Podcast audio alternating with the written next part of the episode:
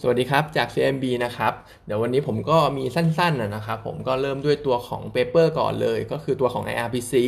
IRPC เองเนี่ยก็จะมีทั้ง อัปเดตทั้งฝั่งโรงกลั่น แล้วก็ตัวของ chemical ของเขานะครับ ซึ่งเริ่มที่โรงกลั่นก่อนตัว GRM เองเนี่ย เราทำว่า quarter สองคาดการณ์ว่าน่าจะอ่อนตัวลงจาก quarter หนึ่ง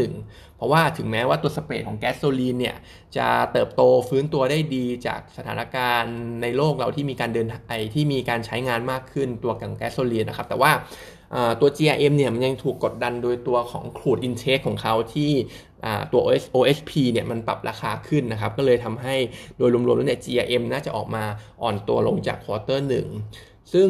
ก็มีตัวที่ทำได้ดีเหมือนกันนะครับ ก็คือตัวของลูปออยของเขาที่ตอนนี้สเปรของลูปออยเนี่ย ปรับตัวเพิ่มขึ้นมาค่อนข้างสูงทีเดียว น่าจะเป็นall time high ในรอบ 5 ปีด้วย เพราะว่า supply ที่ผลิตออกมาจากจีน หรือว่าไม่หรือว่าจากยุโรปเองเนี่ยเหมือนเขามีการปิดโรงงานไปนะครับ ก็เลยทำให้ supply เนี่ยมีการหายไป spread มันก็เลยดีขึ้นนะครับ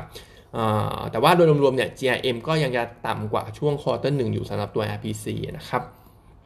ส่วนในฝั่งของ chemical เองเนี่ย ก็มีทั้งดีทั้งแย่เหมือนกันนะครับ ก็ตัวที่แย่ก่อนก็คือตัวของ PP Naphtha spread มันก็หดตัวลงมา เพราะว่าตอนเนี้ยถ้าไปดูราคาของ PP นะครับ ราคามัน drop ลงค่อนข้างเยอะทีเดียว เพราะว่าการส่งออกตอนนี้มีปัญหาเรื่องตู้คอนเทนเนอร์ใช่ไหมครับ มันก็เลยทำให้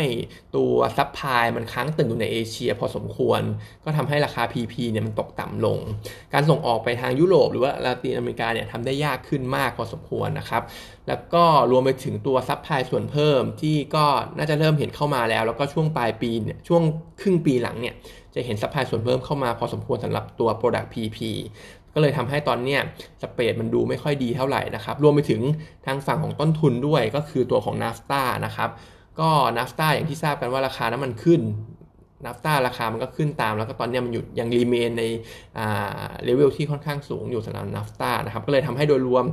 product PP naphtha spread เนี่ยมันก็เลยอ่อนตัวลงมาเหลืออยู่ 500 เหรียญเองจากปกติที่ peak ไปประมาณ 700 เหรียญนะครับ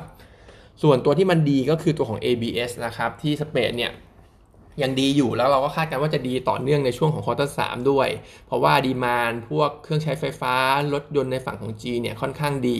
แต่ว่าตัว ABS เนี่ยก็ต้อง remark ไว้นิดนึงว่าเดี๋ยวช่วงปลายปลายปีเนี่ยมันจะ spread น่าจะเริ่มเห็นอ่อนตัวลงแล้ว เพราะว่าเดี๋ยวจะมี supply ส่วนเพิ่มเข้ามาเยอะจากจีนนะครับก็น่าจะทำให้น่าจะทำให้เห็นตัว ABS เนี่ยมัน soft ลงบ้างนะครับแต่ว่า quarter สอง quarter สามเนี่ยก็น่าจะยังพอไปได้นะครับ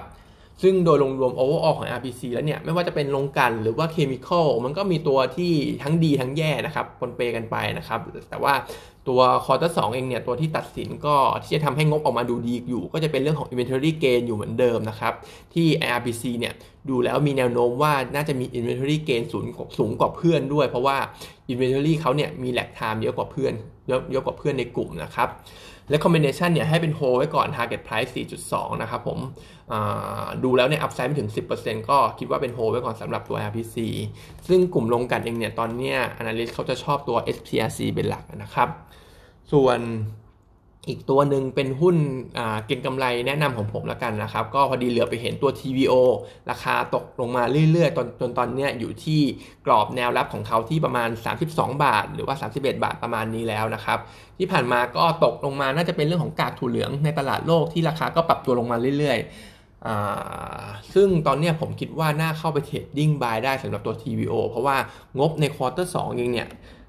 เราเองก็คาดกันว่าเยอ r นเยจะโตหลักเกือบร้อยเปอร์เซ็นต์เลย ซึ่งหลาย ๆ เจ้าเท่าที่ผมดูมาก็ forecast ว่าจะโตหลักเกือบร้อยเปอร์เซ็นต์เหมือนกันนะครับ แล้วก็อีกเรื่องหนึ่งด้วยก็คือเรื่องของปันผล เขาจะจ่ายปันผลประมาณ 1.3 1.4 บาท ตรงตอนกลางปีนะครับ ซึ่งถ้าเทียบกับปีที่แล้วหรือว่า 2 ปีที่แล้วเนี่ยเขาจ่ายอยู่แค่ประมาณ80 ตังค์90 ตังค์เอง เพราะฉะนั้นเนี่ยปันผลระหว่างปีตรงเนี้ยก็น่าจะจ่าย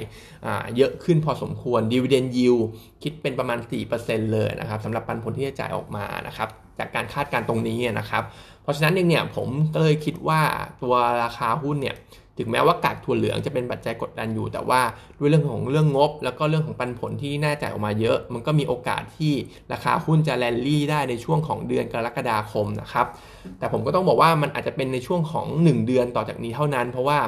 ปกติแล้วปันผลกลางปีเนี่ยอยู่เขาจะจ่าย XD ประมาณปลายปลายเดือนสิงหาคม ซึ่ง ก่อน XD ประมาณ 2-3 อาทิตย์เนี่ยหุ้นเริ่มจะ fade แล้วก็ปรับตัวลงนะครับ โดย 2-3 ปีที่ผ่านมาผมย้อนกลับไปดูเนี่ยหุ้นมันจะเป็น pattern ประมาณนั้นนะครับ เพราะฉะนั้นเองเนี่ยในช่วงเดือนกรกฎาคมเนี่ยผมก็คิดว่าหุ้นเนี่ยน่าจะปรับตัวขึ้นไปได้อยู่เกิน 35 บาท ก็คิดว่าถ้าหวัง return เกิน 10%เนี่ย ตัว TVO เนี่ยก็น่าจะให้ได้นะ target เราเนี่ยอยู่ถึง 43 บาททีเดียวนะครับ แต่ว่าก็อาจจะไม่ต้องรอปันผลนะครับสำหรับตัวนี้ ก็อาจจะขายออกไปถ้าถึงเป้าสัก 37-38 บาท หรือว่าพอเข้าสู่เดือนสิงหาคมแล้วเนี่ยก็น่าจะเริ่มขายหุ้นออกไปได้สำหรับตัว TVO นะครับ วันนี้ก็มีเท่านี้นะครับ